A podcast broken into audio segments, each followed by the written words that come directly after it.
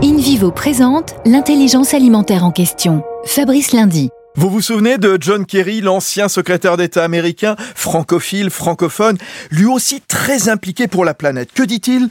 L'inaction n'est plus une option. Le changement climatique est aussi une question géostratégique. Quand les 10 milliards de terriens ne pourront plus produire de quoi se nourrir, quand l'eau se raréfiera, et pour ça, John Kerry met l'accent sur l'agriculture.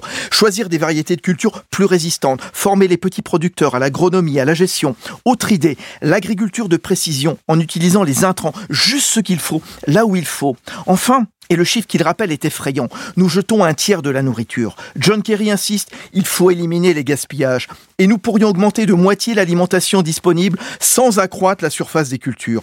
Il détaillera son projet à Paris la semaine prochaine, puisqu'il sera le grand témoin de la convention InVivo. Premier groupe coopératif agricole français, InVivo s'engage pour une croissance durable en créant l'intelligence alimentaire. Le lien entre la terre, ceux qui la cultivent et ceux qui s'en nourrissent.